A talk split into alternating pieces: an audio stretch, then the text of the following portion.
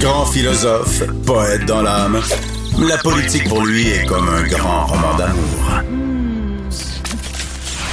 Vous écoutez Antoine Robitaille, là-haut sur la colline. Alors, je suis au café Christina, euh, boulevard Henri Bourassa, avec Marie-Christine Lamontagne, qui est candidate du Bloc québécois. Bonjour. Bonjour, Antoine.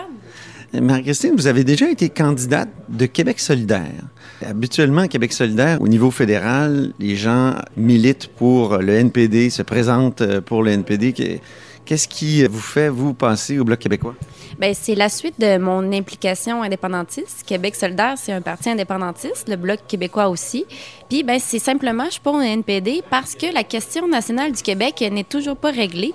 Et tant qu'elle ne sera pas réglée, bien, la question reste pendante, elle reste d'actualité. Puis, c'est important qu'on s'y occupe tant que cette question-là n'est pas réglée, bien, le Bloc québécois a sa pertinence sur la scène fédérale, puis c'est un outil qui est très précieux pour le Québec pour assurer notre rapport de force. Fait c'est pour ça que j'ai choisi de poursuivre mon implication au Bloc québécois, mais aussi parce que je vois venir des fronts importants qui vont demander à ce que le Québec euh, soit fort, qu'il se tienne droit, puis c'est pour ça que je veux y contribuer. Quand on regarde les demandes de François Legault en 2019, il y en avait quatre. Rapport d'impôt unique, euh, pas d'implication du fédéral dans la laïcité. Euh, il y en avait deux autres euh, que j'oublie soudainement. Mais dites-moi, ça n'a pas fonctionné. Est-ce que le rapport de force est vraiment là? Ben oui, parce qu'il y a beaucoup de choses qui ont fonctionné, notamment euh, pour euh, la modification unilatérale du Québec pour se reconnaître comme une nation de langue française. Si le bloc n'était pas là, ben, le positionnement aurait été différent. Mais le bloc force tous les partis à essayer de séduire le Québec, à essayer de convaincre le Québec, puis c'est le bloc qui permet ça. Puis ça permet un plus grand rapport de force à au gouvernement du Québec, à toute l'Assemblée nationale du Québec. Euh, il y a plusieurs choses là, que le Bloc a fait, notamment de, de euh, quand on pense là, à la, fameuse taxe Netflix, le C10, ben c'est le bloc qui a apporté des amendements pour prévoir des quotas francophones. Euh, le bloc a beaucoup bonifié, travaillé pour améliorer ça. Donc euh, c'est sûr là, que si le bloc était pas là, les autres partis auraient pas le même discours. Mais le bloc travaille à ça. Puis on est passé proche là, de faire adopter un projet de loi sur le rapport d'impôt unique, mais les conservateurs ont trahi leur parole. Donc, il, faut le mettre de l'avant, ça aussi, parce que si on veut reprendre contrôle sur notre argent, si on veut reprendre contrôle sur nos taxes et nos impôts, mais c'est le rapport d'impôt unique de rapatrier ça ici, qui est une revendication de longue date. Euh, pour revenir à, Québec solidaire, euh, est-ce que c'est la question de la laïcité qui vous a fait quitter euh, Québec solidaire? Non, c'est pas cette question-là qui m'a fait quitter. Euh, moi, je sentais que mon chemin s'en allait vers ailleurs. C'est sûr que ma posture sur la laïcité, c'est Bouchard-Taylor. Donc, c'est sûr que lorsqu'il y a eu le changement de position, euh, ce n'était pas mon choix. À l'époque, je n'ai pas pris part au débat. J'étais employée politique, donc euh, j'étais tenue à un strict devoir de réserve. Euh, moi, je pense que Bouchard-Taylor, c'est important parce que je pense que le pouvoir religieux, c'est un pouvoir et comme tous les pouvoirs, il faut encadrer le pouvoir et, euh, comme le disait Montesquieu, seul, seul, le pouvoir arrête le pouvoir et dans ce cas-ci, c'est le pouvoir de l'État qui arrête le pouvoir euh, religieux. En droit international, on parle souvent de soft power. Ça, le soft power, c'est le pouvoir de l'influence. C'est un pouvoir qui est difficile à qualifier qui est difficile à nommer parce que c'est un peu impondérable, inconcret. Donc, euh, c'est important qu'on ne sous-estime pas euh, ça, puis que ça existe bien ici. En 2019, aux élections de 2019, euh, la prise de position de François Legault euh, pour que les partis fédéraux n'interviennent pas euh, dans la contestation de la loi 21, ça a eu beaucoup d'importance pour le bloc. Ça a comme redonné naissance au bloc-là. Cette question-là est un peu moins importante avec la pandémie, tout ça, même si elle se repose encore en cours d'appel et en, cour suprême. Vous, allez-vous reparler de, de laïcité? En parlez-vous dans vos porte-à-porte ou dans vos rencontres avec les électeurs? Euh, ben, c'est pas le sujet en ce moment, effectivement, qui, qui est de l'avant, mais c'est un sujet qui reste dans l'air parce que c'est un sujet qui reste important.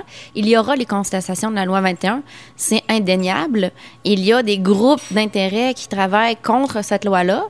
Euh, souvent, on, l'islamophobie, si on veut. C'est un concept qui existe, qui, qui, nomme une réalité qui existe, mais c'est un concept qui est galvaudé, qui a le dos large, puis qu'on utilise à tort et à travers, si on veut, pour faire taire des fois la critique de la religion.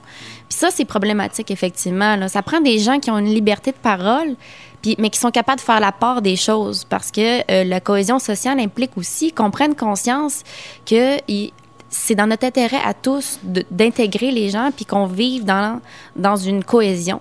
Puis malheureusement, des fois, on a de la misère à parler d'un bord de laïcité et de l'autre bord de cohésion sociale et de respect des minorités. Mm-hmm. Les deux sont aussi importants et doivent se faire de manière parallèle et en même temps. La démocratie, pour vous, je vous ai parlé là, en, pré-entrevue, c'est important. Or, euh, au Bloc québécois, euh, il y a au moins deux candidats, euh, dont un député, qui ont été exclus par le chef. Est-ce que c'est pas antidémocratique, donc, de ne pas laisser les militants choisir qui va représenter le parti aux élections? Ben non, en fait, c'est les règles du bloc qui existent, les règles que je n'ai pas pris part à définir, qui dit qu'en cas d'élection précipitée, c'est la prérogative du chef de nommer les candidatures. Puis la démocratie, c'est important, mais la démocratie, c'est pas juste de désigner une fois de temps en temps quelqu'un pour nous représenter. C'est un concept qui est beaucoup plus profond, beaucoup plus large, puis qu'il faut revoir. Puis c'est peut-être ça aussi qui achoppe on, a l'impression d'avoir de pouvoir sur rien. Donc, le petit pouvoir qu'on a parfois, on y tient mordicus, mais il faut revoir l'essence puis pas passer à côté du problème central de la démocratie, parce que la démocratie, elle est partout malade dans les partis politiques, mais dans notre système politique en tant que citoyen, euh, on n'a pas de pouvoir, on n'est pas impliqué en amont dans la prise de décision, pas suffisamment du moins. Puis c'est ça qu'il faut revoir. Il faut, il faut revoir un peu comment s'impliquer. Puis c'est pas juste c'est pas juste ça, c'est beaucoup plus profond. Donc non, ce n'est pas antidémocratique, c'est les, les, prérogatives qui existent des règlements du bloc. Donc c'est dans les statuts et règlements et euh, c'est dans le cas d'une élection qui est précipitée. Mais comme je le dis, la démocratie, c'est aussi d'impliquer les gens, de, de, prendre leur pouls, puis pas juste une fois ou quatre ans pour désigner quelqu'un. Mm-hmm. Donc, euh, oui, qu'est-ce que ce serait en deux élections, euh, la démocratie? Bien, entre deux élections, la démocratie, c'est d'impliquer les gens. Un, un, exemple concret là, de choses qu'on peut faire, c'est les budgets participatifs. Ça, c'est un exemple pour valoriser la démocratie parce qu'on dit on met de l'argent à la disposition des gens pour leur redonner un pouvoir concret. Mais vous parlez de quel budget, euh, Marie-Christine Montagne? Vous parlez de, du budget euh, fédéral, du budget euh, ici au, Québec ou vous parlez des, des budgets, par exemple, des, comment on les appelle, des discrétionnaires? On sait que Gabriel Nadeau-Dubois les fait voter dans, dans son comté. à Québec solidaire, vous parlez de ça? Oui, ce sont les budgets discrétionnaires. Au fédéral, ça n'existe pas. Bien, il existe le budget sur la publicité, mais les règles sont très sévères puis ne permettent pas qu'un député les mette à disposition des gens. Il y a un maximum aussi euh, d'argent qu'on peut mettre pour euh, sponsoriser euh, les, gens. Donc, les budgets discrétionnaires, c'est un peu plus difficile au fédéral, mais c'est important puis c'est fondamental puis c'est un exemple concret. Un autre exemple, c'est une assemblée citoyenne aux trois mois. Donc, on implique les gens, on, on les informe sur ce qu'on fait. Donc, c'est une manière de libérer le savoir libérer l'information.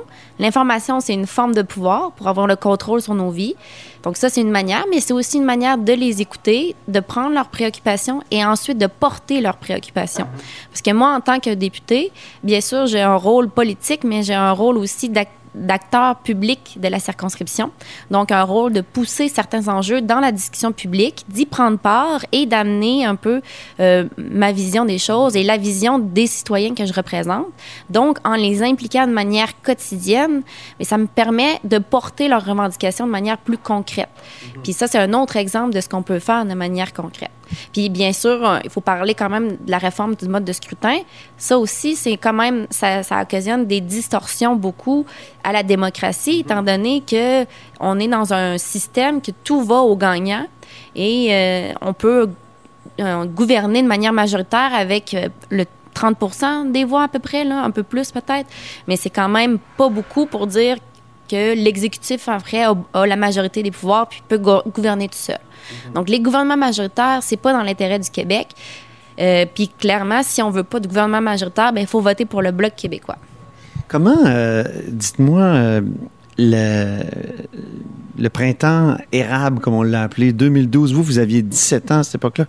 comment ça a déterminé votre, votre goût de faire la politique? Ben, c'était mon premier contact avec la politique. C'était à l'époque une, grande mobilisation citoyenne. Puis, je trouvais ça tellement beau de voir ce que ça peut donner lorsque les gens se mettent ensemble parce qu'ils ont, ils ont soif d'autre chose.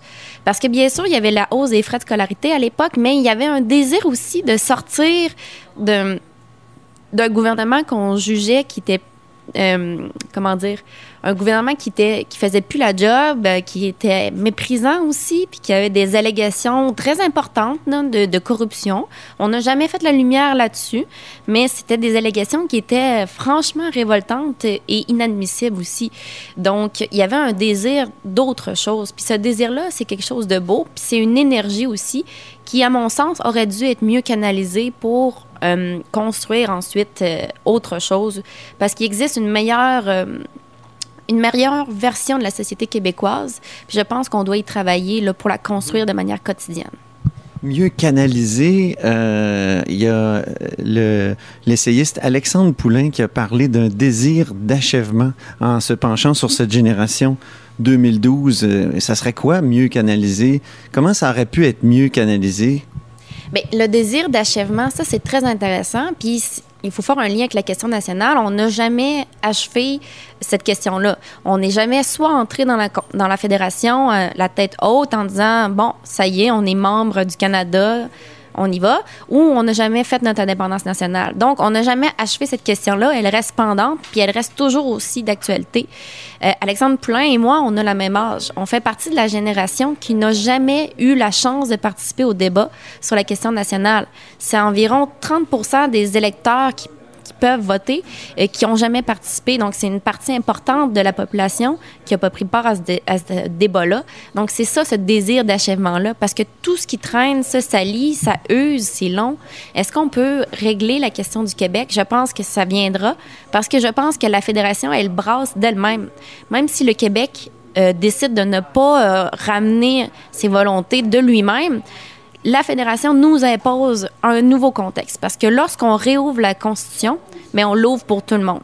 Et là, l'Alberta, en octobre prochain, ils vont voter sur euh, le programme de péréquation puis c'est une attaque qui est directement retournée contre le Québec. Donc, il faudra y répondre, il faudra être prêt. Peu importe euh, notre opinion sur la question nationale, il faudra défendre les intérêts du Québec. Puis ça, ben, c'est rien que le bloc qui a la liberté de parole pour vraiment nous défendre puis assurer qu'on a un rapport de force.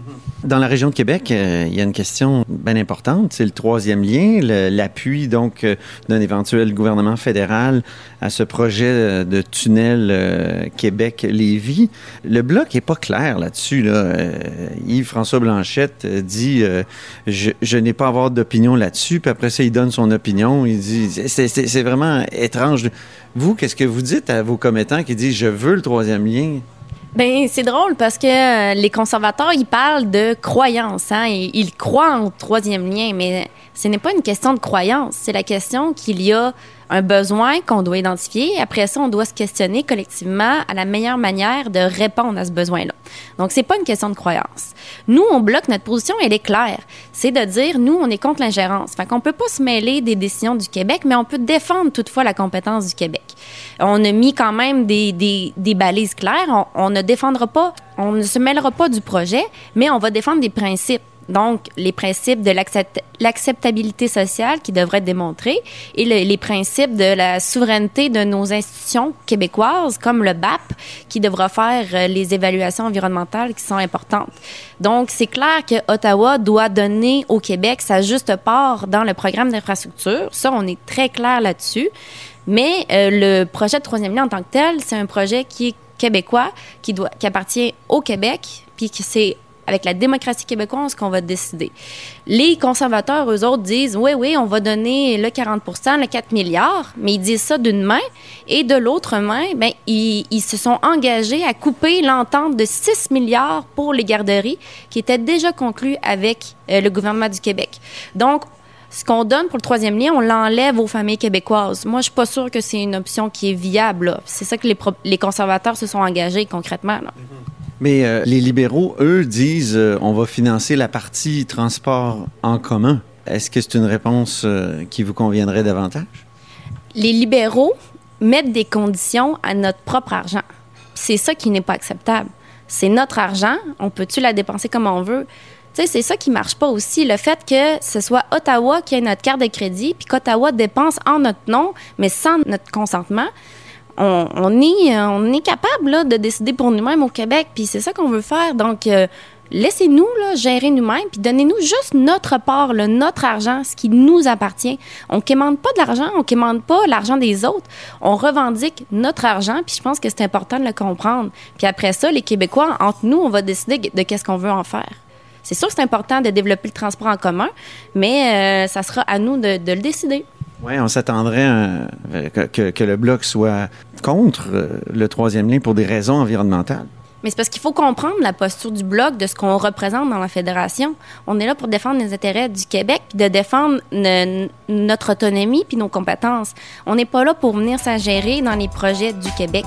Donc, c'est ça notre posture. C'est peut-être pas euh, la posture que, certains attendent, mais c'est ça qu'on est, c'est ça qu'on fait. Puis ça porte ces résultats-là. Au, au fil des années, ça nous a permis d'avoir un plus grand rapport de force. Bien, merci beaucoup, Marie-Christine Lamontagne, euh, pour cet entretien. Mais merci Antoine, au plaisir. Et c'est tout pour La Haut sur la Colline en ce mercredi. Merci beaucoup d'avoir été des nôtres. N'hésitez surtout pas à diffuser vos segments préférés sur vos réseaux. Et je vous dis à demain.